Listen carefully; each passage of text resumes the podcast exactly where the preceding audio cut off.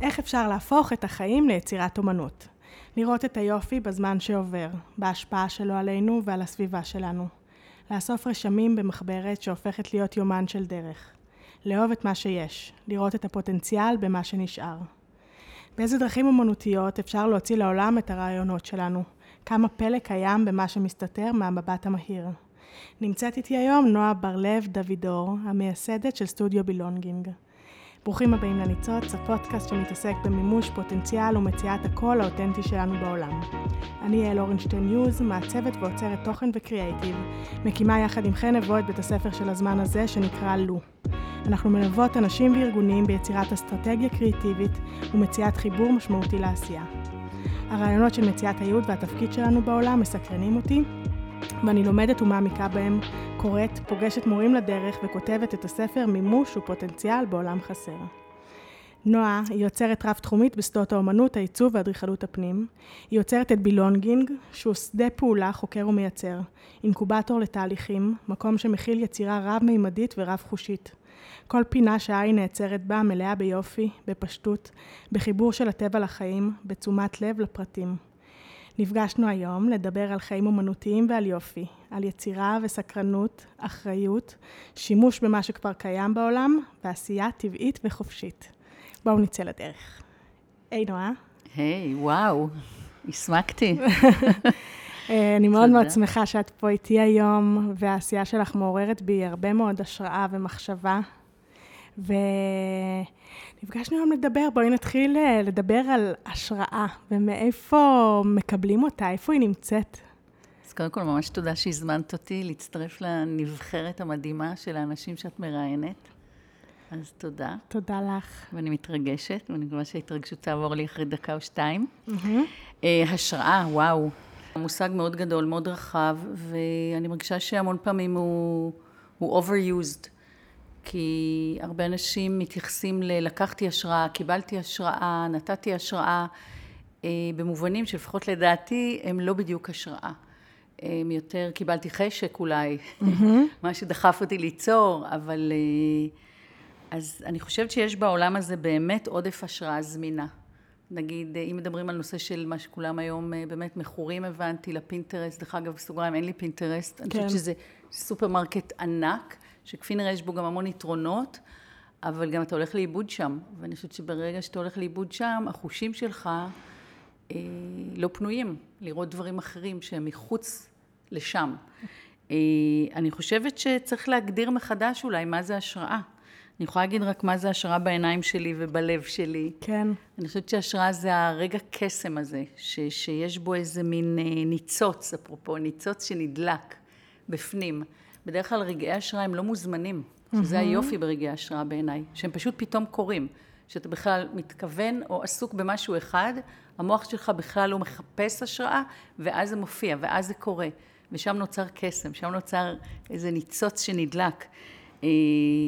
והניצוץ הזה, obviously, מוביל אותך ל- לעשייה, למימוש, ל doing. זאת אומרת, כן. זה באמת, כשאומרים לקחת השראה, זה לא רק להתפעל בעיניי ממשהו, אלא באמת, מה אחר כך זה מחלחל בתוכה, בתוכך, סליחה, לפעמים זה אינקובציה מאוד ארוכה, לפעמים זה מאוד מהיר, וזה מתממש לתוך משהו. זה לא משנה אם זה לתוך טקסט, או לתוך אובייקט, או לתוך אה, אה, אירוע, אבל קורה עם זה משהו. כאילו שמניע, אני חושבת שמה שאת אה, אומרת פה, זה שהרבה פעמים, אה, נגיד כשאנחנו מול המסך ב Pinterest, יש משהו מאוד מאוד פסיבי, אנחנו רואות דברים נורא נורא יפים, שאנשים אחרים עושים, וזה שייך להם, ואני פה, ואני פשוט מול המסך.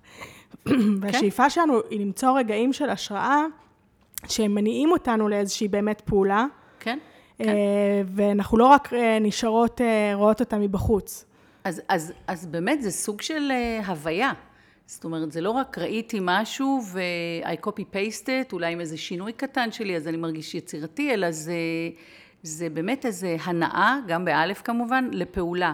זאת אומרת, אני חושבת שיצירתיות פתאומית, לא מוזמנת בדרך כלל, היא, היא שנייה צריכה לדבר על זה, איך זה פתאום קורה, איך זה פתאום נולד. אני חושבת שחלק מהקסם של זה, ואני אולי אספר כמה דוגמאות, mm-hmm. שזה פתאום קורה. לא אמרתי השראה, השראה, בואי, קמתי הבוקר, מכירה את זה, אני הולכת לחפש השראה, אני מזמינה השראה. תכף נדבר על איך, איך בכל זאת כן. לזמן את זה או להכניס את זה לחיים שלנו. אבל אני חושבת שהשראה אמיתית, איך שאני רואה אותה טהורה, זה מייצרת איזה חיבור לעצמנו. Mm-hmm. כאילו פותחת איזה צינור לבפנים שלנו, אה, היא מהדהדת על משהו שבעצם קיים אצלנו. כן. אני רואה את זה המון אנשים שנכנסים לסטודיו, ו... ואני ממש רואה את הרגע הזה שזה קורה להם, שזה מהדהד להם על משהו שהם לא פגשו אותו מזמן, ואז נוצרת התרגשות. אה, ואני חושבת שזה, כמו שדיברנו, זה התעוררות לעשייה, לביטוי. אה, אני יכולה להגיד מה אני חושבת שנותן לי השראה, או נותן לאנשים כן. השראה, בדרך כלל זה, זה ידע חדש. ידע חדש, גם אינטלקטואלי, אבל גם דברים חדשים, טקסט, חומר, זה אנשים מסוימים. יודעת, יש אנשים שמוגדרים כרבי השראה ומעניקי השראה, אבל זה גם יכול להיות, אני המון פעם פגשתי את ההשראה בנגריה, או בכדריה, או במסגריה. כשאני יושבת באיזה תהליך, אני באה עם איזה רעיון, נגיד, שהוא כאילו כבר בשל ומוכן, ואני מתיישבת עם הנגר, וזה קרה עשרות פעמים, ואני אומרת לו, טוב, בוא נתחיל לעבוד על זה, ואז אה, הוא אומר לי, תראי, זה מקסים, אבל זה לא מספיק חזק. אז אני אומרת לו, אוקיי, אז מה אתה מציע? אז הוא אומר, בוא נעשה פה קשרת. אז אני אומרת לו, אבל זה יצא גס מדי, אז אוקיי, אז בוא נעשה כך. לא, אבל אני לא אוהבת את המחבר. ופתאום נולד מחבר חדש. והמחבר הזה לא היה קיים בעולם דקה לפני. הוא נולד כי הוא עם העיניים של החוזק ושל מה החומר אומר לו, ואני עם העיניים אולי של האסתטיקה ושל, ה, ושל הפונקציה, ואני הלקוח, כאילו, ונוצר איזה דיאלוג מהמם, שאני מקבלת מהחומר וממנו ומשיטות העבודה שלו המון המון השראה. ואז נוצר משהו חדש. מהדרך עצמה פתאום מתגלה, מתגלים פתרונות שבכלל אה, לא כן, יכולת לחשוב עליהם בעצמך. כן, וגם, תכף אני ארצה דווקא להרחיב את זה, מה החומר רוצה. כן. שזה בעיניי עולם שלם ששווה לדבר עליו. כן. כמו פה אנחנו מאלצים חומר, אונסים חומר למה שאנחנו רוצים שהוא יהיה, אבל החומר יש לו קול. אמנם הוא שותק, הוא אילם, אבל הוא לא אילם, הוא יש לו קול. ואם אני יודעת להקשיב לחומרים, כן. ויש אנשים, בואו תסתכלי, כשאת מסתכלת על הארטיזנים, את ממש רואה, הם לוקחים חומר, הם עובדים איתו, אני יכולה כמעט לשמוע את השיח שנוצר בין הארטיזן לחומר, הוא שומע מה החומר אומר לו. כן. אה, אני חושבת שאומנות כמובן נותנת אה, השראה. אה, אומנות, אני מדברת על דברים שהם נשגבים מעט מהיום-יום, למרות שתכף נדבר על הפשוט שנותן כן. השראה, אבל זה גם מעורר בך פתאום איזה מפגש עם משהו שהוא ככה אחר. אה, הטבע, הטבע זה השראה אינסופית, חילופי העונות, אני המון המון אה, קשובה, ממש קשובה לחילופי העונות. כן. אה, גם לדברים שאת יודעת, נולדים מהאדמה וקורים, וגם לדברים שמתכלים, וכיוון שסביבת העבודה שלי היא באמת באזור של בין הים לפרדסים, ואני המון המון מקבלת השראה, אולי אני אתן תכף קצת דוגמאות, ממה שקורה סביבי, כן. ממש סביבי, הכי לוקאלי. בכלל, אני נורא מאמינה בחומרים לוקאליים, ואני מאמינה גם מאוד בחומרים דומסטיק, מהבית. אולי נדבר גם על זה, באומנות שלי. כן. שזה אולי אה, עוד אה, תחום שאני מתעסקת איתו, שהוא כאילו קשור למה שאני עושה בסטודיו, אבל גם נפרד ממנו. אני המון מתעסקת ב, בחומרים שהם דומסטיק. אני עשיתי הרבה עבודות מהגרביים של בני המשפחה. עם רקמות עליהם ועם טקסטים. אני עשיתי, כשילד שלי והיה מכור לטולים כאלה, את יודעת מה זה סמיכי כן. טולי? עשיתי מזה עבודות אומנות. זאת אומרת, אני, כל חומר של החיים, בסופו פוטנציאל. של דבר, כן, הוא פוטנציאל.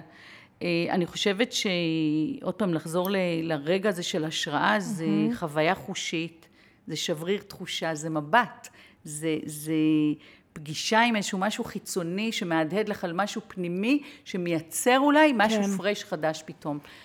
אה, אני מחפשת, אני מגלה אה, ביצירות אומנות, דווקא אני מחפשת יצירות שבאמת מצליחות לגעת בי. איכשהו משהו שאני מרגישה שגם אני יכולה ליצור כזה דבר, כאילו משהו פוגש אותי ביכולות שלי, הנשגב דווקא הרבה פעמים נשאר לי רחוק. אני מחפשת דברים שהיד שלי מרגישה בא לי להכין, בא לי לקבל מזה ממש, ללמוד איך לעשות את הדבר הזה, לשחק עם זה, ולעשות לזה את ה... להעביר לזה את הצינור שלי, ואז אני מתעוררת. כשמתחיל להתעורר בי החשק הזה. אז זו המילה, להתעורר, התעוררות. התעוררות. אז זהו, אז אני מאוד מחברת את המילה השראה להתעוררות, בדיוק. כן. אה, הרבה פעמים אתה הולך לתערוכות מדהימות. כן. שכתוב, אני יכולה לתת דוגמה, נדמה לי כן. שדיברנו על זה בזמנו. כמה דוגמאות אני אתן לך. הלכתי, ב... הלכתי במוזיאון תל אביב לפני כמה שנים עם חברה לאיזו תערוכה מדוברת של דווקא אומנית שלא הכרתי, אבל היה לה כתבות ומאסט סי כזה. אוקיי. אז קבענו, הלכנו, הסתובבנו באולמות, באולמות, סליחה, זו הייתה תערוכה מאוד גדולה, ואני מתחילה להיות כזאת באי שקט, לא קורה לי כלום. לא קורה לי כלום. אה, עכשיו, בדרך כלל אני אוהבת כשאני מתבוננת בעבודות אומנות, אני גם תמיד הייתי אומרת את זה לסטודנטים שלי, גם תערוכה רעה היא תערוכה מאוד טובה, כי היא מעוררת בך דברים, אתה נגיד אה, ישר מייצר איזה שיח, למה, למה, זה, למה זה לא נוגע בך? למה זה מעצבן אותך? למה זה, אה, אתה לא אוהב את זה? או תערוכה כמובן מהממת, טובה, ש, שיוצאת, את נכנסת אחד ויצאת אחר. כן, איזשהו רגש. מתעורר. ולפעמים לא, כלום לא קורה. כמו כן. שאתה כלום לא קורה. ואז הסתובבתי בתערוכה הזאת ולא קרה לי כמעט, לא כן. קרה כלום. ורק את השיח הזה, אוי, את ביקורתית מדי, דעתנית מדי, את יודעת שזה גם משהו שאתה לא אוהב כל כך לפגוש. ואז אמרתי לה, שנייה, אסנת, אני יורדת לשירותים, זה היה לפני השיפוץ הגדול במוזיאון, וירדתי כזה במדרגות, ו... ואז המוח שלי נח בעצם, ברגע הזה, שזה גם משהו. המוח שלי נח, ירדתי, היה לי משהו לעשות. לחפש את השירותים, ו... ואז פתאום, אני לא אשכח את זה, אני יורדת, ויש מין כזה מדרגות, מסדרון לבן, פשוט, אנמי, ועומד בפינה איזשהו עציץ גדול, יפה, אבל גם גנרי. אבל קרן האור שירדה בדיוק בדקה המסוימת שאני אה, ירדתי לשם, כי דרך אגב, הייתי הולכת אולי, באה לשם רבע שעה לפני או רבע שעה אחרי, וזה הרנדומליות, האקראיות, כן. שאני הרבה מדברת עליה, משהו אחר היה קורה שם על הקיר. אבל הרפלקשן שנוצר מה, מההשתקפות של העציץ על הקיר, פתאום התרגשתי. הלב שלי התחיל לדפוק. כן. חיפשתי את האייפון לצלם. משהו קרה. משהו קרה. כן. ו... והצילום הזה אחר כך התגלגל לתוך הדפס, לתוך בגד, שגם רקמנו, זאת אומרת, גם סרקנו את זה וגם הדפסנו את זה על הבד וגם רקמנו על זה. אז אמרתי, אוקיי, הלכתי למוזיאון תל אביב, באמת חזרתי משם עם השראה, אבל לא מהתערוכה. קרה לי דבר דומה, דרך אגב, ב... בלונדון, שהייתי באיזה סיבוב עם חברה טובה, ואז באיזשהו שלב היא אמרה לי, טוב, אני הולכת להוציא את האוטו מהעזבי, אל תרדי איתי עכשיו את כל ה... לחניון התת-קרקעי, תחכי לי פה ברחוב. ואמרתי לה, סבבה, ואז פתאום אני רואה שאני עומדת מול אה, גלריה מאוד מאוד ידועה, עם כל האנדי וורהולים בפנים וזה, ואני אומרת, טוב, אני אכנס עד שהיא תבוא. ואז אבל על פית שנייה לפני זה, אני מסתכלת, אה, אני תמיד, אמרו פה, מסתכלת למטה על הכביש, ואני רואה את הפס לאורך, את מכירה את זה, מה שמסמנים את הכביש, יש את השני פסים האלה, בארץ זה פסים לבנים. כן. אבל שהוא כבר עם השנים אכול, ונהיה שם איזה מין, כמו משהו בין גרפיטי לציורים אפריקאים, ללא יודעת מה, בתוך הפס הצהוב. כן. אז עד שהיא חזרה עשיתי סדרה של צילומים, אז עוד היה לצלם בפילים. Mm-hmm. וגם מזה נהייתה עבודה אחר כך, ובתערוכה זה היה נראה כמו איזה אקס-ריי, כמו כל מיני דברים. אז לא נכנסתי לתערוכה, וקיבלתי את זה מהרחוב. ממשהו הכי אקראי. כן. אני זוכרת את עצמי מתרגשת, כבר מחכה לפתח את זה. אני רוצה זה... שנדבר רגע, נתעכב על זה, על שני היבטים של מה שאת מספרת. קודם כל, יש את המושג שנקרא סטודיום ופונקטום, של רולן בארט. אה, זה מושג שלקוח מתוך אה, עולם הצילום, מהספר שלו מחשבות על צילום, שהוא בעצם, אה, סטודיום זה בעצם כל הגירויים שעוברים על פני העיניים שלנו, על פני האינטלקט שלנו, ואנחנו חולפים על פניהם. מדפדפים. אנחנו רואים המון המון אה, דימויים, גירויים, אנחנו מוצפות בהם, גם כשאנחנו הולכות לתוך אה, מוזיאון, ופתאום בפונקטום זה איזה משהו אחד שגורם לנו לעצור ולהתרגש, וזה נוגע לנו פתאום אה, במקום הרגשי שבנו, וזה יכול לעלות לנו דמעות, וזה יכול לקרות משיר, לי זה קורה המון ממוזיקה, שפתאום שיר ממש ממש מצליח לגעת בי. והמושג הזה נורא נורא מדליק אותי, לנסות למצוא פונקטומים כאלה, לשים אליהם לב, לחשוב איך אני מייצרת פונקטומים כאלה, האם כשאני מתרגשת בזמן יצירת היצירה, אני גם מצליחה להעביר את זה הלאה, את הריגוש, מה בעצם היוצר, התחושות של היוצר בזמן הפעולה. והדבר השני שאני חושבת שמה שאת מספרת פה זה על לעצור על זה. כשמגיע רגע פונקטום כזה, לא לתת לו לחלוף. לא לתת לו, לתת לו את מלוא תשומת הלב, להיעצר על זה, לצלם את זה, לגמרי, לחשוב על זה, לכתוב לגמרי, את זה. לגמרי. ואז זה הופך להיות אצלך זיכרון ליבה, שהפך להיות נורא נורא משמעותי. קודם כל, אני חושבת שזה רגעי מיינדפולנס. כן. זאת אומרת, הרגעים האלה שאת מדברת, אם אתה עוצר, אה, אני יכולה להגיד לי, אני מאוד קשה לעשות מדיטציות של 40 דקות עכשיו, אבל אני, אני הבנתי על עצמי במשך שנים שאני עושה את המדיטציות האלה בצורה אחרת לגמרי. כן. אה, סתם אני אקח אותך רגע למשהו אחר, אה, אבל נגיד אם אני תופסת איזה חתיכת אה, בד, כן. ונגיד אפילו סתם רוקמת, ואני לוקחת את המחט ואת החוט ועושה תחים, באותו רגע, באמת, אני יכולה להגיד לך, אני גם הבד, גם החוט וגם המחט. מדהים. כן. זה רגע כזה. של, של חיבור. של חיבור ושל, כמו שאת אומרת, להיות ולשהות, תכף נדבר, בטח אנחנו נגיע גם למואבי סאבי בהמשך. הדברים האלה הכי בעצם פשוטות, לא התנועות הגדולות, האלוהיות, הנשגבות, המשהו הנורא נורא פשוט, שהוא באמת, אין עבר, אין הווה, אין, סליחה, אין עבר, אין עתיד, יש הווה מאוד, ובאמת אתה יכול להתחבר לחומר ברמות הכי הכי אינטימיות. ממ-הממ. של פעולה. יש על זה, יש את זה שכתב על הפסיכולוג הזה, אני אף פעם לא יודע להגיד את השם כן. שלו, ההונגרי, על ה flow וכל זה, מה שקורה לנו, וגם מה האנרגיה שכשאנחנו מייצרים משהו, אפרופו, את, את רוצה לייצר רגע כזה, כשאת מייצרת משהו, מה הבן אדם, בלי שהוא היה איתך ברגע, האם האובייקט שייצרת אותו ברגע כזה, כן. קולט את האנרגיה שלו, אני מאמינה מאוד שכן. נוצר איזה דיאלוג או דו-שיח בין העושה, כן. המייצר, המעצב, האומן, לבין הנגיד end user, נגיד מישהו קנה את זה, קיבל את זה. Mm-hmm. אני נורא מאמינה באנרגיה, אם, אם ההוא חווה את הרגע הזה שאת מדברת עליו, כן. של החיבור הזה, שהוא, שהוא מרגיש את זה, שזה עבר לאובייקט, אפילו אובייקט זה חומר לגמרי, או לטקסט, או לשיר. וזה בעצם, אני חושבת שזה בכל דבר שאנחנו עושות, כשאנחנו מבשלות אוכל, ברור. מכינות אוכל, יש את התדר שאני מכניסה לתוך האוכל כמובן. ברור. אם אני רגועה, אני מעבירה איזשהו תדר, אם אני עצבנית, אני מעבירה איזשהו תדר, והוא עובר הלאה.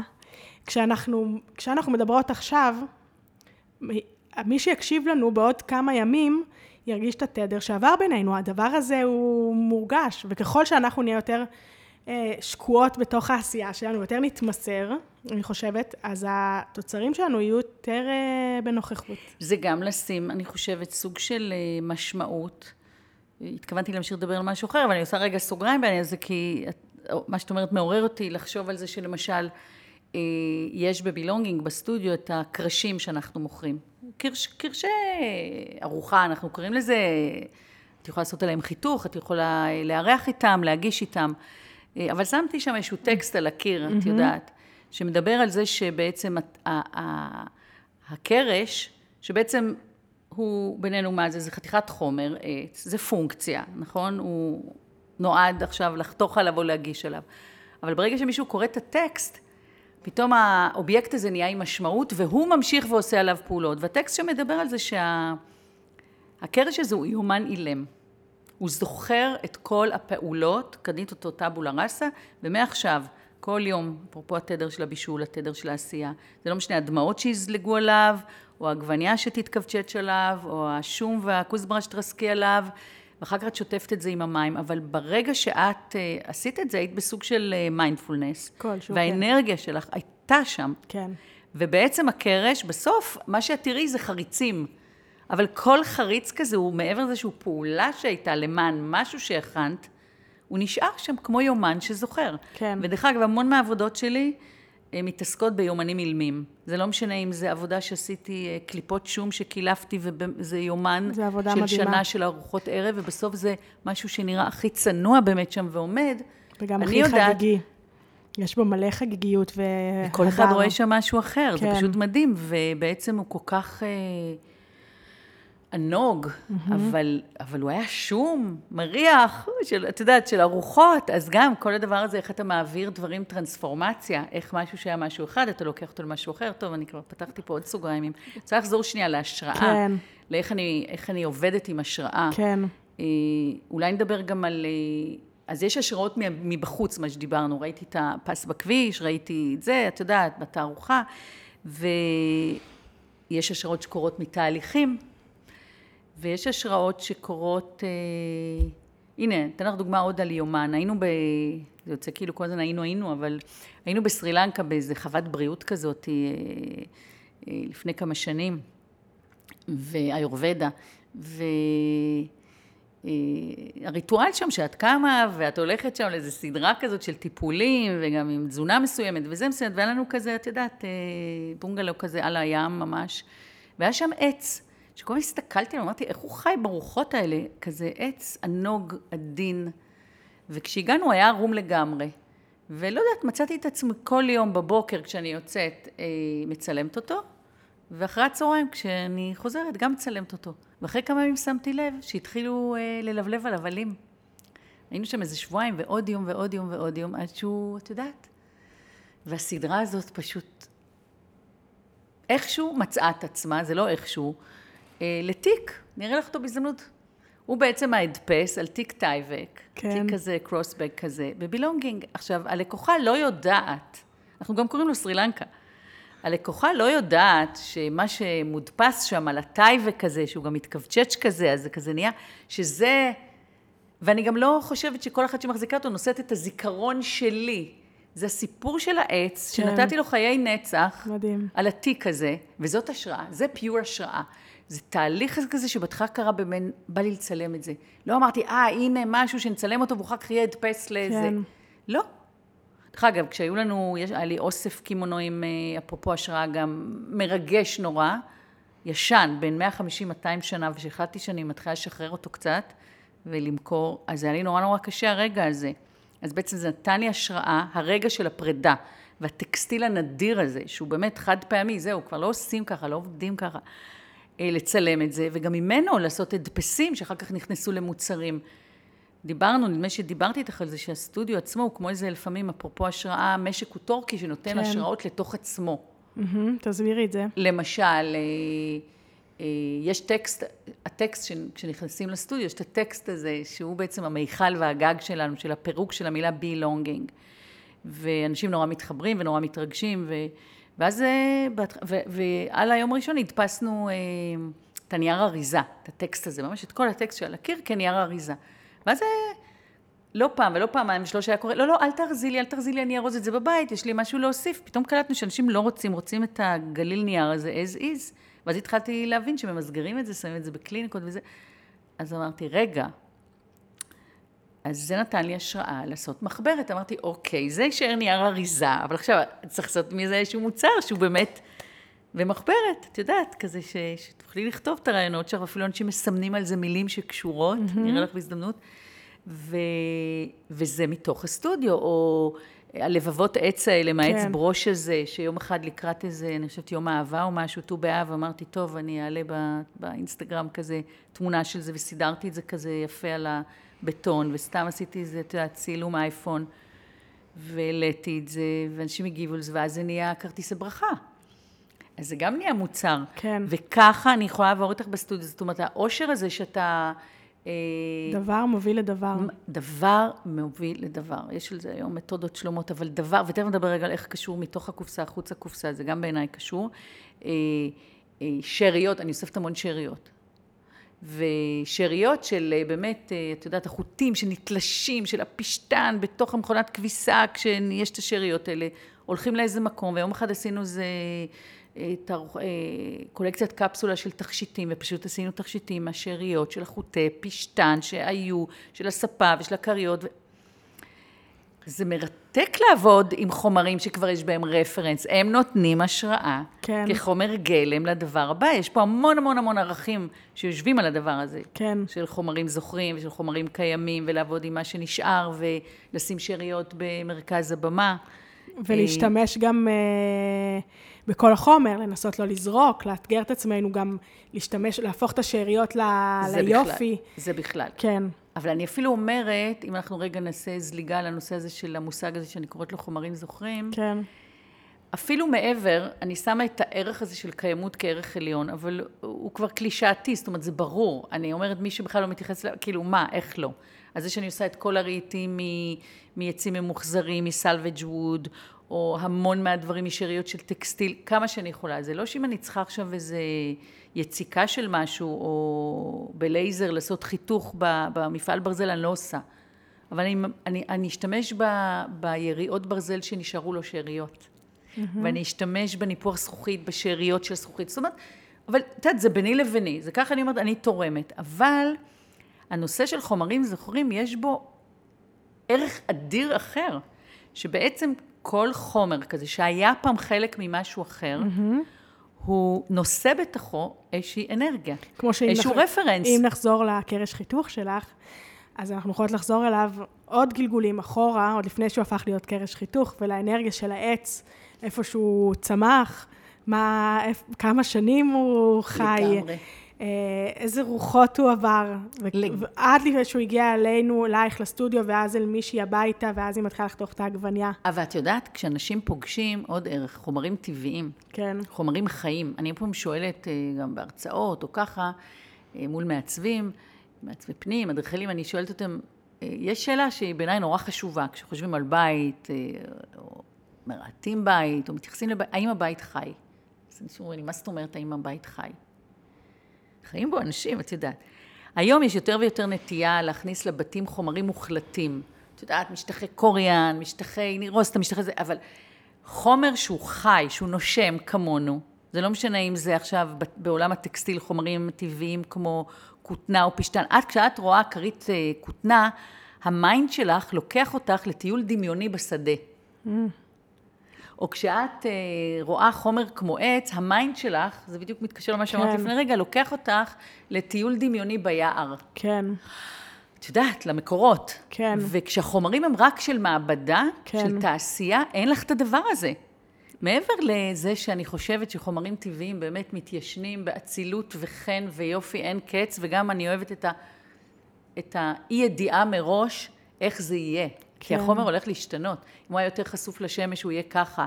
יש עבודות שלי, שאני עושה עבודות אומנות, שתמיד כשהן נמכרות, אני אומרת, זה תלוי אם אתה בבית ינאי, ליד הים, או אתה על ראש ההר, העבודה, אני חותמת עליהם מאחורה, אבל היא תמשיך ותעבוד. אני לא archive אותה, אני לא, איך אומרים, הרכבתי אותה. כן, במילה אה, להרכב. כן, אומרים? אה, ארכיון. היא כאילו כן, עצמה עם זכוכית. כי אני אומרת, אוקיי, אני סיימתי פה, ואני אני, אני נותנת את הכבוד לחומר להמשיך להיות האומן, שימשיך ויעשה את העבודה הזאת. זה ממש גישה. כן, זה שותפות. שותפות, יפה. כן, לא חשבתי על זה, איזה עם כיף. החומר. כן, כן, אני ואת יודעת, ה-weather, או הנסיבות, או האקראיות, שותפים בזה. עשיתי משהו, בכלל אני המון עובדת, גם כשאנחנו עושים כל מיני תהליכי צביעה, או לא יודעת מה, אני אומרת, אני מתכננת, אני עושה, והשאר יהיה המדנס של, ה, של האקראיות. מדהים. עכשיו, עוד דרך של לעבוד, דרך אגב, זה נגיד, אה, בבילונגינג מאוד אני עובדת עם, אה, עם נושאי גג כאלה, כמו בילונגינג one white, כך הוא התחיל. אז ה-white היה גם, המוצרים היו לבנים, אבל זה גם הרעיון של white, של טאבולה ראסה. ואז הקולקציה הבאה הייתה, זה כבר היה ממש מזמן, belonging to utility. כאילו מאוד ככה עניין אותי כל הנושא של utility, גם בקטע השירותי, אבל גם כמובן בקטע ה... את יודעת, כלי עבודה.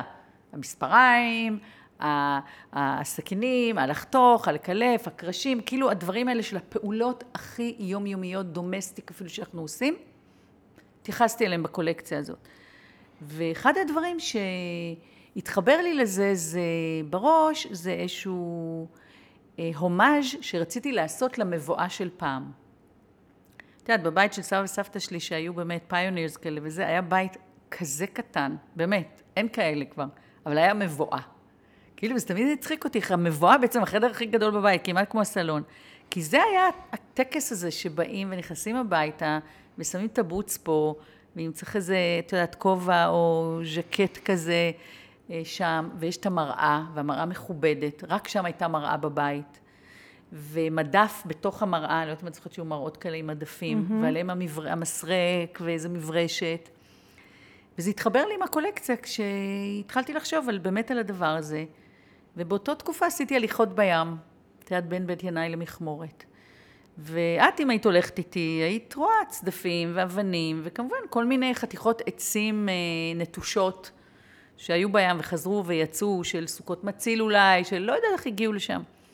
ואני ראיתי מברשות. ואני זוכרת את הרגע הזה שאני הולכת, ואני רואה מברשות, אבל זה לא מברשות. זה, זה חתיכות עצים כאלה נטושות. זהו, עשיתי מזה מברשות. לקולקציה הזאת של, ה- את יודעת, של היוטיליטי. כן. עם רקמות וכולי. אז את שואלת מאיפה ההשראה? באתי לים וחיפשתי מברשות? לא. ראיתי מברשות כי ישב בתוכי עמוק כבר משהו, כן, וזה הדהד על משהו, ואז זה נהיה doing מזה. כן. אחר כך כבר אמרתי, אוקיי, וזה כבר יותר מהראש. בא לי גם להתעסק עם כל מיני ענפים שאספתי מהיער, ואז גם עשינו קבוצה של אה, מברשות שהן יותר, את יודעת, עם ידית, מהיער. יש מושג שמדברים עליו עכשיו שנקרא serendipity. טוב. אמ, שהוא ככה אה, לצאת למשהו אחד ולגלות משהו אחר. אני חושבת שכבר דיברנו על זה כמה מקודם, גם על התערוכות שהלכנו כן. אליהן, גם לים שבאנו לשחות, גם, אה, כן. אבל מדהים. יש פה אה, משהו שהוא משמעותי, שהוא הפעולה אה, שיוצאת. אנחנו הרבה פעמים מחכות שההשראה תגיע אלינו ככה בתקופות מסוימות. מעניין גם לדבר על תקופות. בואי יש נדבר על תקופות. שאנחנו נורא נורא פוריות, ויש לנו מלא מלא רעיונות. ויש תקופות שפתאום אה, משהו נכבה, ואיך מעוררים מחדש את בא המעיין לי הזה. שאת תסבירי זה, מה קורה לך כשמשהו נכבה? בואי, בואי רגע. אני מנסה, אני מנסה להבין, אני עוד רוצה להגיד רגע, במה אנחנו מדשנות את הקרקע שלנו כדי שיבואו רעיונות. את זה אני רוצה שנחשוב. איך אנחנו מייצרות פעולות שמעוררות בנו אה, פוטנציאל ל, לפיתוח של רעיונות, לפיתוח של השראה. האם זה משהו שאנחנו עושות, או שאנחנו, שזה פשוט קורה? כי בתחושה שלי זה לא פשוט קורה. אז בתחושה שלי מאוד זה פשוט קורה. כן? אה, אני לא אומרת שאין מה לעשות. את יודעת, אני גם הייתי הרבה שנים מורה, וכאילו לימדתי כל מיני מתודות על כן. זה. אה, את יודעת מה, אפרופו מורה? אתן לך דוגמה. כש... כש... אה, התעסקתי עוד, אני לא יודעת אם את יודעת, בעברי בעצם למדתי בשנקר, לימדתי בשנקר, בעצם התחלת הדרך היצירתית שלי הייתה בכלל בתחום של אופנה. כן. ואז היינו נוסעים, אה, לפחות היינו נוסעים כמה פעמים בשנה לפריז, אבל פעמיים בשנה היינו נוסעים לתערוכה שנקראת פרמייר ויזיון, שזה בעצם, אה, שם היו מציגים לך אה, את הממש סאמפלים, זה עוד לא הבדים עצמם, אלא סאמפלים של הבדים, בעצם לקולקציה של עוד שנה וחצי, שנתיים. מגמות העתיד. בדיוק. עכשיו תביני, את הגעת לשם, בעצם זה, זה פעמיים בשנה, לחורף ולקיץ, אז היו שתי עונות שם. ואת הגעת לשם כשבסטודיו שלך בתל אביב בעצם עובדים על עוד שנה. זאת אומרת, את עכשיו בכלל עוד ברומן עם דברים של עוד שנה, ואז את נוחתת שם ואת צריכה לבחור דברים לעוד שנתיים. איך, איך, מה, השראה, לא השראה, איך, איך בכלל תעשי את זה? עכשיו, המגוון הוא אינסופי, הבדים אינסופיים. נגיד, אז את מתחילה לצמצם, אוקיי, יש לך טווח מחירים מסוים, יש לך זה. ואז אני זוכרת את עצמי. כן. אחר כך כן, סוג של לימדתי את זה. אה, מגיעה, כמובן בפאניקה, כי יש לך שלושה, ארבעה ימים לחזור לארץ, כשאת יודעת בדיוק, ו- והזמנת, אה, את יודעת, הכל, את הבדים. כן. זוכרת את עצמי מסתובבת ברחובות פריז, עושה סיבוב פעם ראשונה בתערוכה, חוטפת כאב ראש, יוצאת לסביבות, לא חוזרת למחרת, מסתובבת פריז ובבתי קפה, תה סיטרו, תה סיטרו, אז עוד לא שתיתי קפה, וכותבת. זה הכלי שלי. כן. זה הכלי שלי גם כשאני עובדת עם זוגות על בתים חדשים. כותבת את עצמי לדעת, אני לא מגזימה. ולפעמים בא לי כבר לעשות איזה סקיצה. בא לי כבר לצייר איזה, את יודעת, מודל כזה. את יודעת, בגדים? לא. כותבת מילים. וכותבת וכותבת ובונה את דמות האישה שלה, אני הולכת לעצב קולקציה. מדהים. ואני מדברת איתך ברזולוציות, שבסופו של דבר אני מגיעה איתה לאיזה סבון היא משתמשת, ואיזה ספר מונח לה ליד המיטה. וברגע שכל הדמות שלה חיה בתוכי, קצת כמו במאי תסריטאי, ברגע הזה הכל ברור. היא רגישה ועדינה, היא לא תאהב את הבד הזה שנראה מדהים, כי הוא יגרד לה. מדהים. והבגדי פנאי שלה יהיו כאלה, והבגדים שהיא תצא לחופשה יהיו כאלה, והבגדים שהיא תלך איתם למשרד יהיו כאלה, ופתאום, ברגע שהיא חיה, כן. אני לא באיזה יער אינסופי של עצים שאני צריכה עכשיו לבחור מי אני לוקחת. לא. היא איתי, היא איתי, צמודה אליי, דבוקה אליי, ברור חלקים ממני אצלה, כן. וכולי, שזה גם מקסים לראות מה אני מעיזה ו... ושמה שם דברים שאני לא מעיזה עליה. מדהים. ואז אני אומרת לך, ובאמת זה קרה לי כל כך הרבה פעמים, ואז זה נותן לך גם ביטחון, אפרופו, שהטכניקה הזאת, אני לא יודעת איך לקרוא לה, הדבר הזה שפיתחתי לעצמי, נותן לי את הביטחון שזה יקרה, זה יקרה עוד יום. אני באינקובציה, נדמה לי שעוד לא עשיתי כלום, נדמה לי שלא קרה עוד כלום, ואז אני מדברת לך לפעמים תוך שעה, זה הכל, בבית קפה החמישי, כל הקולקציה, כמו, את יודעת, לא רוצה להישמע רוחנית, אבל כמו בסוג של תקשור, יורדת לדפים. הכל, הבגדים, הזה וזה, וזה ברור לי. לחלקים על זה, זה תסרי ככה, ככה, ככה, ככה, לי נקר. זהו, וזה יש. וכאילו, כשהגעתי, הייתי במה, השראה, אין לי, מאיפה אני אתחיל בכלל. אז אני המון עובדת עם טקסטים, כן. המון. גם אני. אגב, לפני כל אירוע שאני צריכה כאילו לעשות אפילו בבילונגינג, אם, אין, אם לא יושב לי איזה קופי רייטינג בראש שלי, שמנמק לי, אולי נדבר אחר כך מה זה עיצוב מנומק גם, אה, אז, אז אני עוד לא מתחברת. את ראית גם במקום, אני המון עובדת עם טקסטים, אני המון כן. כותבת. ו... אז זה כלי. קודם כל, אנחנו פועלות ככה מאוד בלופ, כלי, עם כלי. הדמיון של, ה, של הפרסונות, של הדמויות, שהן בעצם ה, הלקוחה העתידית שלי, לדייק אותה, לאפיין אותה לפרטי פרטים. מעניין שאת לוקחת את זה גם באמת למקום תסריטאי. אתה עוד יותר לוקח את זה למקום... גם אה, בבתים שאני עובדת אני עושה כן. ככה. דרך אגב, אני בכלל לא מדברת איתם, בבתים שאני מעצבת וזה, השפה שלי היא בכלל לא... ותמיד אנשים בהתחלה בשוק, כי, הם רוצים, את יודעת, יש טריטוריות, ויש פונקציות, וכשאני נכנסת לבית, אז בסופו של דבר הוא צריך למלא את כל הפונקציות שלך. גם הרגשיות, גם האנרגטיות, גם כמובן, את יודעת, חדר לזה, חדר לזה, אבל בסוף, אני שואלת אנשים, לא מזמן נכנס לי איזה גבר, אה, אשתו הביאה איזה גבר שהיא לקוחה מאוד טובה שלנו, והיא אמרה, אני נורא רוצה לעשות לו משרד וזה, והוא היא הביאה אותו.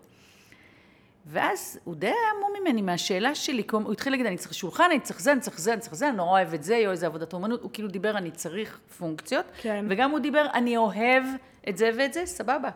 ואז אני שאלתי אותו, איזה חוויה אתה רוצה לייצר בחדר הזה? והוא נאלם דום. מדהים. מנכ"ל מאוד בכיר. וכאילו, מה אתה, איזה חוויה? עכשיו, אחרי שאנחנו נבין ביחד מה החוויה שאתה רוצה לייצר פה, כן. נתחיל עכשיו לשים את השכבות של הפונקציות, של מה נותן לך השראה, מה, מה מעורר אותך, מה מרגיע אותך, כן. בוא נייצר מה החדר הזה אמור להיות בשבילך. לא רק שהוא צריך, הנה, אני צריך מקום למחשב, זה מספיק, התחילו למדוד שם. אז ככה, אפרופו מה שדיברנו על, נגיד, דמות האישה הזאת, כן, חשבתי שאת הולכת להגיד שהשאלה היא, כי זאת שאלה שאני... יאללה. אמ, מה אתה רוצה להרגיש במקום, כן, ואיך אתה רוצה, דומה נורא, ומה אתה רוצה שאנשים ירגישו כשהם נכנסים אליך אז יפה, אז בוא למשרד. נדבר גם על זה. אז גם כשאני מתעסקת עם בתים, אפרופו, כן, אני יודעת, אולי זה קצת חורג מההשראה, אה, עולה תמיד השאלה, ואני חושבת שזו שאלה סופר חשובה, לא רק מה אני רוצה שיהיה הבית בשבילי, אה, אולי קצת להיפרד מהעניין הזה שהבית שלי הוא כרטיס ביקור. כי המון אנשים יותר מדי הולכים לכיוון הזה של איך, מה הבית שלי הוא כרטיס ביקור ומה אני רוצה שאנשים יפגשו, וזה לא תמיד מה שאני. ואני חושבת שבתים טובים, בתים בריאים, זה בתים שמצליחים לעשות שם את הסינרגיה הזאת, בין שהבית הוא מספיק אישי, והוא תפור למידותייך, הוא במידותייך. כן. אה, והוא, וואי, קפצה לי איזה דוגמה נורא מגניבה על זה תכף. ומצד שני, הוא מארח והוא מכיל והוא מקבל, ואז את יכולה להגיד, אני רוצה שאנשים שבאים אליי, הם ירגישו נוח, הם ירגישו חום, הם ירגישו רצויים. אבל קודם כל, אם את רצויה לעצמך בבית שלך, הם גם ירגישו. מדהים. ואנשים פה מתעסקים במה אנשים בחיצוני. ירגישו, והם הלכו לאיבוד בבית של עצמם. כן, ואז הם יוצרים באמת איזשהו... אין טוב, סוף לא אנשים- נעשה הכללה באמת, אין אבל... סוף כמו אנשים- בתים שאת מגיעה שם נורא נורא נורא יפים, אבל הם ממש מוזיאליים, ואז כן. התחושה היא נורא מנוכרת, ולא של אז, בית. אז יש לנו, דרך אגב, לקוחות שמגיעים ואומרים לי משפט כמו, באתי כדי לפתוח כפתור בבית. כן. באתי כדי להכניס חוט פרום. אפרופו, אבל השיחה שלנו היום היא לא על ה- אולי על הבתים אבל בעיקר. גם בתים הם מעניינים אותי, אבל אני רוצה רגע שנדבר על כן. נושא שדיברנו ככה בשיחה המקדימה שלנו. אמ, מישהי מי מכם שעוד לא היה בבילונגינג, אני קודם כל ממליצה לכם ללכת לשם, כי זה מקום שמעורר המון המון המון רעיונות ומחשבות, אבל מה שבשיחה שדיברנו, אז אנחנו דיברנו על להכין את התנאים. אני אמרתי לך, ב- כן.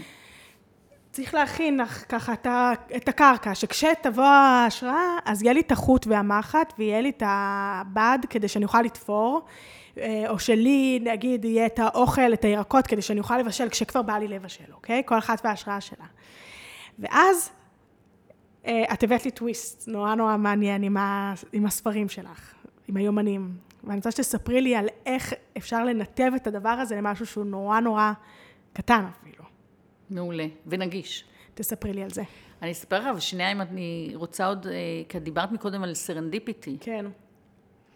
אז קודם כל, לפני שאנחנו עוברים ל- ליומנים האלה, לספרים האלה, כן משהו שאני רוצה להגיד לאנשים, וזה המון פעם קורה לי עם אנשים, לחזק בעניין הזה, זה שאחד הדברים, גם אם מדברים, אם נגיע לדבר על וואבי סאבי או לא, זה לא החפץ שהוא וואבי סאבי, זה העין שלך, זה ה-state of mind שלך, זה סוג ההתבוננות שאת מתבוננת בדברים. אז קודם כל, אני אומרת לאנשים, המון פעם אנשים באים או רואים דברים אצלי וזה אומרים, יואו, זה כל כך פשוט. זה בעצם בכל מקום, איך לא ראיתי את זה עד הרגע, ועכשיו, אחרי שהם ראו את זה אצלי, הם כבר מתחילים לתרגל את זה. אז זה מה שאני אומרת. כאילו, אני חושבת שאנחנו מאוד שילד, ומאוד מכוונים, אפרופו, נחזור לתחילת השיחה, לא משנה, עם פינטרס וזה, על המקומות ששם מוצאים השראה. ברגע שאתה פותח, ואני יודעת שהמון אנשים עוברים את זה, את יודעת, לי יש סך הכל את הבמה המאוד מאוד צנועה של בילונגינג, אבל אני חושבת שהיא נותנת השראה לאנשים, לא רק בתכנים שיש בה, אלא לאיך לקבל השראה. כן, איך לראות. זאת אומרת שבדרך הביתה, את יודעת, לפעמים אנשים קונים משהו ורוצים, זה אומרת לה, בדרך הביתה אני אומרת לה, תעצרי, תקטפי איזה ענף אקליפטוס ותשימי שם. זה יותר שמח אותך מאשר אם עכשיו תלכי לחנות, תוציא 100 שקל על, על זר פרחים. אז היא אומרת, וואלה. כאילו, ואת אומרת, לי זה כל כך מובן מאליו. אז אני חושבת שלכוון אנשים ל... לראות יותר את הדברים הכי זמינים ופשוטים, באמת, שכל הזמן הם סביב העין שלנו. אני יודעת שבקורונה אני העליתי המון המון המון, ושיתפו עם זה המון פעולה, אור. אור. כן. האור נופל על הספה, האור נופל על הרצפה, האור נופל על האור... באמת, עד אז לא ראיתי את זה הרבה באינסטגרם, וממש החלטתי שאני מעלה יומני אור. Mm-hmm. מדברת על השראה. אנשים סיפרו לי סיפורים מדהימים מה קרה להם זה. אמרתי להם, או קחו את הבית שלכם, אתם לא יוצאים ממנו 100 מטר, ואל תתייחסו אליו כאל בית עם פונקציות ועם ספות ועם שולחנות ועם זה, תתייחסו לבית אה, כאל אה, אה, מצע אדיר של טקסטורות. הכל זה טקסטורות. תתחילו לעשות קלוזאפים על טקסטורות. וואו. את יודעת, אנשים פתאום מסתכל, לוקחים את המצלמה או את האייפון ומתחילים להיכנס בזום אין לדברים. כן. ופתאום הדבר הזה הוא לא רק שולחן, או רצפה, או תריס. אז אני חושבת שזה אחד המסרים, ועכשיו נעבור ליומנים, שלפני כן. שמתחילים בקטן, הכל באמת הוא, הכל זה השראה. Mm-hmm. זה באמת בכל מקום. ואני חושבת שבורחתי, אני אגיד בזה ש... אני חושבת שיש לי את העין הזאת, אה, את יודעת, זה לאו דווקא בגלל נסיבות אולי משמחות, אבל אה, מהילדות, שכל דבר הכי פשוט, הילדים שלי המון צוחקים איתי, הם הולכים איתי ברחוב, ואז פתאום הם מסתובבים לדבר איתי ואני אענה, למה נעצרתי על משהו? כן. כל דבר מניע, כל דבר הוא מפעים, המון המון דברים. הצילומים שלי של ה-imperfectly perfect זה בעצם לחלץ יופי וכאילו מתוך כיעור. לחלץ איזה רגע זך וטהור של בלוט, שאם היית רואה את כל הסביבה שמסביב הייתה, היית אומרת, בכלל לא הייתי מתקרבת לזה. לחלץ יופי. כן. אתם יכולים לחלץ את, ה, את הדבר הזה כמעט בכל דבר. אמ, עכשיו... אני עוד, אנחנו עוד שנייה נחזור ליומנים, אני רק. רוצה עוד רגע לחזור uh, למשהו שדיברתי עליו בפרק עם uh, אילן נבו של הנוירואסתטיקה. Mm. דיברנו שם שאסתטיקה, העין שלנו, אה, היא משפיעה על הבפנים שלנו, על הרגשות שלנו, אבל רגשות שלנו משפיעים גם על, ה, על איך שאנחנו רואות את הדברים. אני רוצה, מה שאני רוצה להגיד, זה שיש ימים שאני מרגישה שאני רואה יופי בכל מקום, שהכל יפה בעיניי, ויש ימים שאני מרגישה שאני ממש, העין שלי נמשכת אל, אל מה שלא יפה ואל מה שמעצבן. וכאילו ימים של אהבה וימים של חוסר, כאילו, וזה אותו חלל, הדבר לא השתנה. עכשיו, מעניין גם אם, אם אפשר, אם את, אם את מזדהה עם זה, אם יש, מה, מה, איך המזג שלנו משפיע על, על הראייה שלנו? אז, אז אה, אני לגמרי מסכימה עם זה, ואני חושבת שאנחנו צריכים פשוט לקבל את זה. אני חושבת שאנחנו יותר מדי רוצים שכל הזמן יהיה לנו רק יפה על אותו דבר. כי לפעמים את מסתכלת על זה, ופתאום העלה היבש יראה לך מדהים. נכון. מדהים ופואטי, ו... ואת מחר תסתכלי על זה, את ב state רגשי אחר, ואת, וזה יגרד לך. בדיוק. מה זה, הוא מפריע, הוא שובר פה את כל ההרמוניה. מה זה? עכשיו, זה state of mind לא רק על אובייקטים ויופי שאת מסתכלת, על כל דבר, על סיטואציות, את יודעת, אה, משהו עם הילד שלך, הוא יגיד לך את אותו דבר אתמול והיום, בול אותו דבר, את תגיבי אחרת, נכון. כי את במקום אחר. אני חושבת שקודם כל צריך לקבל את זה. אני עוברת את זה הרבה. אני בן אדם שנורא נורא מכוון ליופי. אה, אני דיברתי עם הילה על זה, הייתה לנו שיחה אחרי הפודקאסט, שככה הכרתי בעצם אותך, ששמעתי את הפודקאסט אה, איתה, והתאהבתי בך ובא. ודיברתי איתה על זה שיופי הוא underrated. ואז יצאתי עם סדרה שכתבתי את זה, וזה, היה לי קשה להגיד את זה, כי ראיתי מה בילונגינג עשה לאנשים בזמן הקורונה. כמה יופי הוא מנחם, mm-hmm. כמה יופי הוא מרגיע. אז אני המון פעם אומרת לאנשים, תדאגו שבסביבה שלכם יהיה סדר. כן. לא סדר אובססיבי, לא איך קוראים לה היפנית. סדר הכוונה הרמוניות. ויופי, כי הוא מאוד משפיע, הוא מאוד מאזן, נכון? אז אם את, כשהכול כבר מאוזן, עדיין סוערת, אז מה שבא לי לך, תסערי, תהיי. כן. תרגזי, שיהיה מכוער בעינייך, כי זה יגיע. חוץ מזה, את יודעת, איך יגיע היפה יפה אם לפניו לא יהיה פחות לגמרי, יפה, נכון? לגמרי. איך יגיע המלון המדהים מדהים אם לא חווית לפני איזה מלון לא משהו? כן. את יודעת, זה הכל ככה, אבל אה, אני באמת באמת חושבת שהיופי, אסתטיקה, יש לה תפקיד מאוד מאוד משמעותי. תסתכלי, יש על זה אינסוף מחקרים, אנשים שהם עובדים באזור שהוא, עכשיו עוד פעם, יש את האסתטיקה שלך ואסתטיקה שלי. בטח. האסתטיקה שלי בנויה מדברים, מה שמעורר אותי ונותן לי לנשום, זה דווקא הדברים האלה, אפרופו יפן, אפרופו וואבי, הדברים האלה הפשוטים. הרפואיים. אני בדיוק כתבתי השבוע איזה זה, מתי הרגע שאתה זורק את הזר פרחים? כן. אהבתי מתי את זה. הרגע הזה שאתה בעצם אומר, די, אני. מעביר אותו לאיזה מקום, הוא לא סיים, דרך אגב, הוא ילך נגיד לאדמה, והוא ימשיך כן. לעשות שם את שלו. כן. דרך אגב, אין ממש סיומים. נכון. מדברים על וואבי סאבי, אני קודם מזכירה את כן. זה, אחד, אחד מהעקרונות שם זה ששום דבר לא שלם ושום דבר לא נגמר ו, ו, ושום דבר הוא לא סופי. אבל זה אחד הרגע... הזה- הפרויקטים הכי מדהימים שלנו, שאנחנו רוצים לעשות, אסף ואני, זה... יש לנו את הטרקוטה על השיש עם קומפוסט. כן. ואת רואה את הקומפוסט, את היופי שיש בשאריות האלה, והצבעוניות של אותו יום, והאוכל, הירקות של העונה, וזה פשוט אה, מסחרר אותנו, כמה יופי יש בזה. אבל הנה, תראי, שמת את, ה, את המבט שלך, כן. וגם את הלב שלך. נחזור ל domestic, ל ordinary. כן, זה היופי. זה קיוויתי שהקורונה תעשה איזשהו שינוי, ולצערי לא ממש. שפתאום אנשים יכולים מסתכלים, בגלל שהם הם, הם פתאום צריכים להסתכל על מה שהכי קרוב אליהם. כן. בדיוק, על הקומפוסטר, על הזה, על הזה, ולגלות לא בחוץ, בחוץ, בחוץ, באחר. אפשר רגע להכניס סוגריים על מחוץ לקופסה ו... ובתוך הקופסה. כן,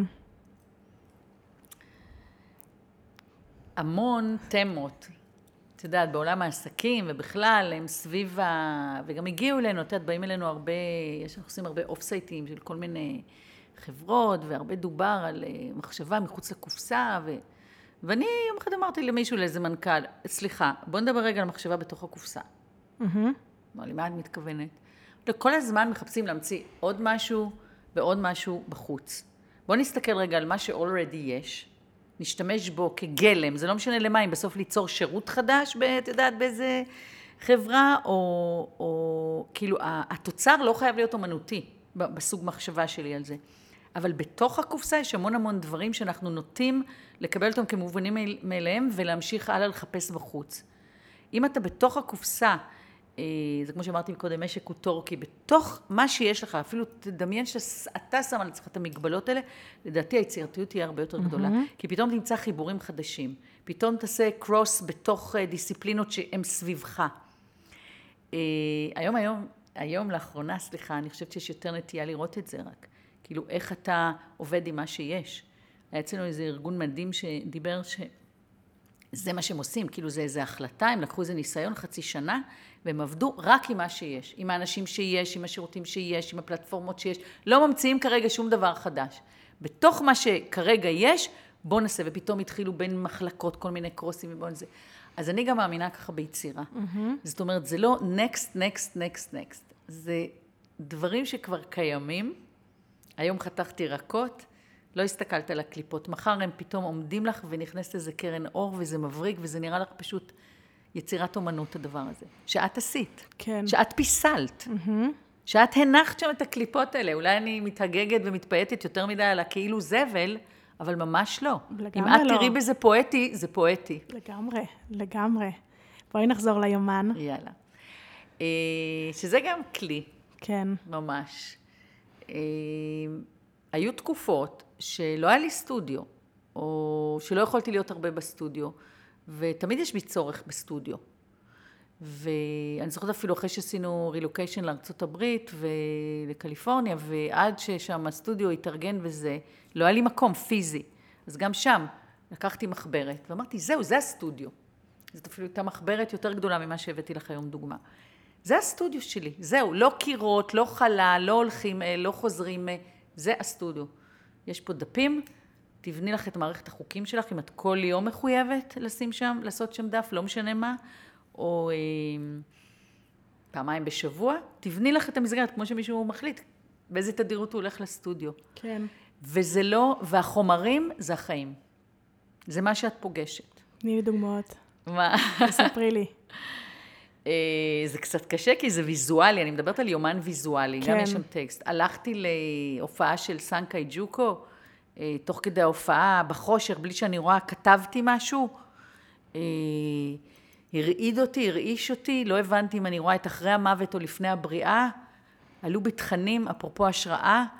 כתבתי, דווקא בגלל שכתבתי בחושך ולא ראיתי, יצא איזה ג'יבריש כזה, שבעצם זה היה איזו השתקפות של תחושות שלי ומחשבות שלי. אה, למחרת באתי והורדתי את זה שם לאחד הדפים, ואז כבר פתאום, בגלל התנועה שם, נוסף עוד איזה משהו שעמד לידי. אה, תכף אני ארחיב את זה ל masking tape, אם תזכירי לי על איזה תערוכה. ו, ועבדתי המון עם masking tape ים למשל. אז בסדר, אז אין לי פה עכשיו דבק ממש. masking tape יש בכל מקום. אני זוכרת את עצמי הולכת בניו יורק, לוקחת מה... קונה משהו ומבקשת מהקופאית, את יכולה לתת לי קצת מה masking tape, מגלגלת את זה, זה למשהו, כי... יצאתי משם והיו איזה עלים אה, על ה... בכניסה לחנות, ו... והיה שם את החשבונית ש... שקניתי, ו...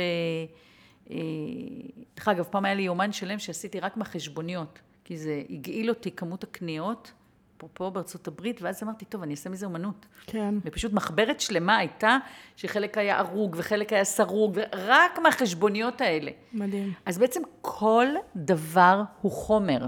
וזה משחרר מאוד. אתה לא עכשיו חייב ללכת לארטה ושיהיה לך פה את כל, ה, את יודעת, הצבעים ואת כל הסוגים. אה, אין לך מברשת, אה, תיקח ותצייר, זה סיפור אמיתי עם ה... איך קוראים לאלה של המחטים של האורן. נפל לך קפה על איזה משהו, זה נראה מקסים, זה פתאום נראה כמו איזה רורשך, יאללה, תגזרי את זה, תכניסי למחברת, זה מה שקרה לך היום. כן. היה לך איזה פתאום סבך פנימי, שאלת אותי על האדום הזה שם, את כן. זוכרת? איזה פלונטר, פתאום האדום הזה נכנס. אני אכניס, ש... אמ, בפרק הזה אני אכניס לנו את הדימויים שככה, מתוך המחברת המדהימה של נועה, אני כל כך אה, אוהבת לראות דברים כאלה. אה, מרגישים את כל העומק פנימה, ואני חושבת שדווקא הדבר המאוד מאוד מדליק פה, זה לקבוע לנו את התבניתיות. את ה? את התבניתיות. כן. אני כל יום כן. יוצרת משהו אחד לתוך הסטודיו הזה שלי. כן. אני מגדירה לעצמי איזה שהם חוקי משחק. בדיוק. זה בדיוק מה שאת אומרת גם על לצאת מהקופסה או לצמצם. שנייה, אני בוחרת רגע, מגדירה לעצמי. בדיוק. פעם בשבועיים יוצא ניצוץ. אם לא הייתי מגדירה לעצמי את זה, אז הייתי פועלת נורא לפי מצבי רוח. לפעמים בא לי, לפעמים זה קורה, אפשר לדחות, יש דברים יותר דחופים. אבל אנחנו צריכות הרבה פעמים לייצר לעצמנו איזושהי מסגרת מאוד מאוד ברורה של הדברים מאוד, שלנו. אני, אני כל כך מסכימה איתך. כן. כאילו זה, אולי מישהו רואה בזה משהו בעייתי, כי כאילו... אתה זורם ואתה יוצר, לא, דווקא הסט חוקים, אני מאוד אוהבת את זה, דרך אגב, גם כשאני עובדת בבתים, אם מישהו בא, יש אנשים שזה מאיים עליהם, תקציב או גודל מגרש וזה, אני אוהבת לעבוד, אני אוהבת לפתור בעיות. Mm-hmm. אז אני אוהבת גם חוק, אה, אה, אה, דברים שאני קבעתי, כן. Okay. יודעת? אני אומרת, אוקיי, זאת המחברת, זה הגודל של כן. זה, אז ברור שעכשיו לא ייכנס, אבל תראי איזה יצירתיות מפתח אותך, שפתאום את רוצה שמשהו הרבה יותר גדול ייכנס, אז את פתאום את עושה אוריגמי ואת מקפלת את זה. או פתאום אין לך חוט, אבל את נורא רוצה לרקום משהו, אז פתאום את רוקמת בלי החוט, רק עם החירורים. בשנקר זה הנורא בולט, שת, אה, כשצריך לעשות פרויקט גמר, אז כל האפשרויות פתוחות. ואז... אפשר להיתקע שנים רק לחשוב מה אני הולכת לעשות בפרויקט. מה. נכון. בתואר השני שלי, אני כמעט הפכתי את השאלה הזאת להיות הפרויקט שלי, את זה שאי אפשר, איך אפשר להחליט, מה זה בכלל הגמר הזה?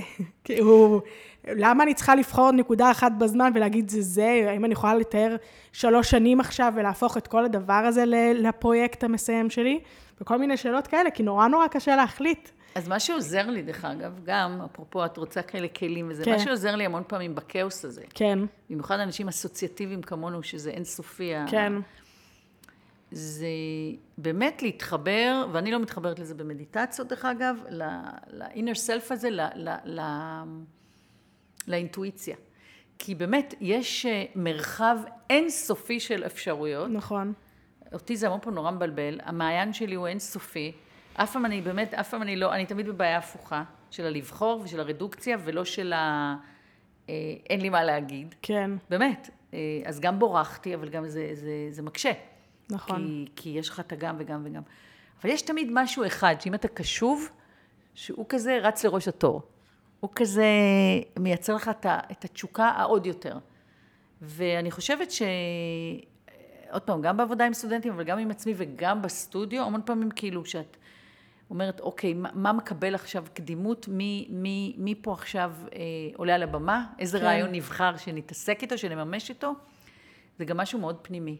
סוג של, אה, את יודעת, תשוקה זה גם מילה גדולה, אבל איזה, איזה מין חשק כזה, שכל פעם שאתה חושב על זה, זה עושה לך נורא נעים. וזה ממש ככה, אתה יכול לעשות את המבחן הזה. של אתה חושב על זה, אתה, אתה מרגיש עייפות. אתה חושב על זה, אתה מרגיש, וואי, זה מורכב. אתה, אתה חושב על זה, אתה ממש מרגיש מדהים. שהנשימה שלך נפתחת. ואני כן. עושה עם עצמי המון פעמים את הדבר הזה, כי אני כותבת המון המון במחברות, ויש לי המון המון משימות, ויש לי גם אינסוף מחברות, לא נעים להגיד, לרעיונות היותר הזה, כן. לזה, לזה, לזה. כן, גם לי. וגם האקראיות, את זוכרת, דיברנו אבוקדו, כן. אז האקראיות מנצחת. אבל אה, אני חושבת שמה שצריך, אני רוצה שנדבר על האבוקדו, אבל אני חושבת שמה שצריך זה בכל זאת אה, לאנ- לאנשים, אנשי גם וגם כאלה, שנורא נורא סקרנים ומאוד פתוחים, אה, ועם המון המון רעיונות, יש שלבים, גם בעשייה שלנו וגם בבחירות שלנו המקצועיות, שנורא קשה לאסוף את כל הגם וגם הזה למשהו אחד מרכזי, ואני חושבת שהפתרון לזה זה באמת לייצר לעצמנו איזה שהם כללי משחק. נכון? הגדרות מאוד ברורות, באיזה תחומים אני מתעסקת, באיזה סוגים Hmm. של אה, חומרים אני מתעסקת, מה המדיומים שלי, לבנות לעצמי את מגרש המשחקים, לצמצם אותו, לא, להש... לא לפתוח אותו עד אינסוף, לצמצם, ובתוכו להתחיל לפעול.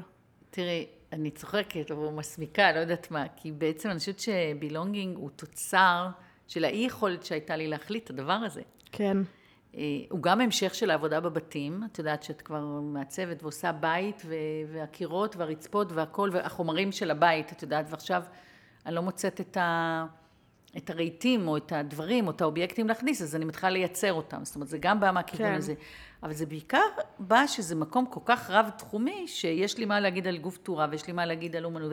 ואני פשוט יצרתי לעצמי, זה די אולי הזוי או לא יודעת, אה, אבל פלטפורמה שבאמת מביאה לידי ביטוי אה, המון גם וגם כן. וגם וגם. אבל כל הגם וגם הזה, אם את עוברת שם, הוא באותה שפה. בדיוק, יש שם, מדבר יש שם משהו. הגדרות. אבל זה איזה חופש, זה נכון. נכון. בפרויקט הזה, לעומת אולי דברים אחרים, נתתי לעצמי אה, חופש מאוד גדול. ואז. כשמצליחים לתת את החופש, אז זה באמת תחושה כזו, אני חושבת, של אה, בליס כזה, כי יצרת לעצמך את הפלטפורמה שהיא מאוד מאוד מתאימה לך. כן, אבל את את, את דיברת על חוקים, זה למשל, בגלל שיש שם, אה, נגיד, דיסציפלינות שונות של עשייה, של יצירה, אז בעצם מכורח העניין, את מדברת על שולחן עבודה, יש שם אה, חומרים שמתעסקים בהמון אה, אה, מתודות שונות. אז זה לעולם הנגרות, וזה לעולם הנייר, וזה לעולם הטקסטיל, וזה לעולם, את יודעת. ואז, אה, אתן לך דוגמה סתם, באמת, אה, רציתי נורא לעשות איזה תיק. יש לי עניין עם תיקים בקטע של belonging, personal belonging, מיכל, מה, מה זה הדבר הזה שנקרא תיק. והיה איזה חומר שעשיתי עליו מחקר ממש, ו- ועם כל מיני טבילות וכאלה וכאלה, שבאמת השתמשתי בחומרים, שלק וכל מיני דברים מעולם הנגרות. בזכות זה שהיה לנו את זה. בזכות שזה שם על המדף. זה לא שקמתי בבוקר ואמרתי, טוב, אני אסע לאיזה חנות של חומרים לבניין ושל עצים ואני אקנה את זה. זה, השתמשנו בזה למשהו אחר. פתאום אמרתי, אמ, יש לחומר הזה תכונה שהוא מקשה. וואי, בוא ננסה אותו על טקסטיל. אמ, נחמד. וככה התחיל איזה תהליך, ואני קודם היה לי בראש איזה תיק. אבל החומר הזה לא רצה להיות תיק. ופה יש איזה רגע שאני גם תמיד אומרת ליוצרים. עד כמה אתה מאוהב בסקיצה הראשונה שלך, ברעיון הראשון שלך, במה ש... בסימני דרך הראשונים, שאמרת, אוקיי, זה השביל ואני מתחילה ללכת בו, והאם אתה יכול רגע לעצור ולהגיד, להיפרד, סבבה, מהרעיון הגאוני במרכאות או לא, שהיה לך, ולהגיד, לא, החומר הזה רוצה להיות משהו אחר. וברגע, במה זה היה פשוט כל כך מרגש שנתתי לחומר הזה לעשות את מה שהוא רצה, הוא רצה להיות מיכל, הוא רצה להיות וזה. התחלנו לתפור אותו ולכבס אותו, ולתפור... ומזה נוצרו, דרך אגב, אחר כך ארבע, חמש סדרות שפתאום בעוד חומרים ועוד חומרים, אני אראה לך בהזדמנות. ואני זוכרת את הרגע הזה שהוא אומר, הוא לא רוצה להיות תיק. וככה המון המון דברים, אני יכולה להגיד לך, בתהליך היצירה שלנו קורה, זה ששואלים אותי איך דברים קורים, אני חוזרת לשאלה כן. הקודמת, הם קורים. היה פעם אחת שהיה לי איזה, אה, ממש, אה, נדמה לי שדיברנו על זה, אה, מוצ- ספרי לי את הסיפור של האבוקדו לסיום. טוב. של הזמן, אנחנו ככה נסכם בעניין הזמן. כמה זמן לוקח לרעיונות לצמוח? תספרי לי על זה, על השאלה ששאלו אותך. כן, אז אני, אני שנייה לפני האבוקדו, אגיד לך בדיוק איך את מגדירה זמן של מוצר. את יודעת, המון פעם אתה פוגש אנשים שאצלהם הזמן נורא מוגדר. כן. את, יועצים למשל, נורא מוגדר להם, או אפילו אנשים שהם אה, מייצרים פרודקטים, אומרים, יש לך כך וכך שעות, וזה עולה כך וכך כסף והכל. באמת בסטודיו יש איזה סוג של משהו שהוא הוא, הוא לא עקבי בעניין הזה. יש דברים שנולדים ברגע, ויש דברים שהם לא, הם, הם לא, הם באיזה אינקובציה או באיזה תעלת לידה המון המון זמן. אז אני חושבת שרוב האנשים היו משליכים אותם, או מניחים אותם, או, או עוברים לדבר הבא. אבל לפעמים יש דברים שאתה פשוט מניח אותם. זאת החלטה לא פשוטה, כאילו כבר בזבזת את כל הזמן, את מכירה את זה, השקעת, אז מה עכשיו? אבל זה עוד לא זה. כן. עכשיו, אולי הלקוח יחשוב שזה מאוד זה, אתה מרגיש שזה עוד לא זה. זהו, אז ככה עמד לי שם איזה, איזה סיפור אמיתי, עמד לי איזה מין מוצר כזה, לא גמור, איזה אובייקט. ואז, אה, וזה הסיפור שסיפרתי לבחור הזה, עם האבוקדו.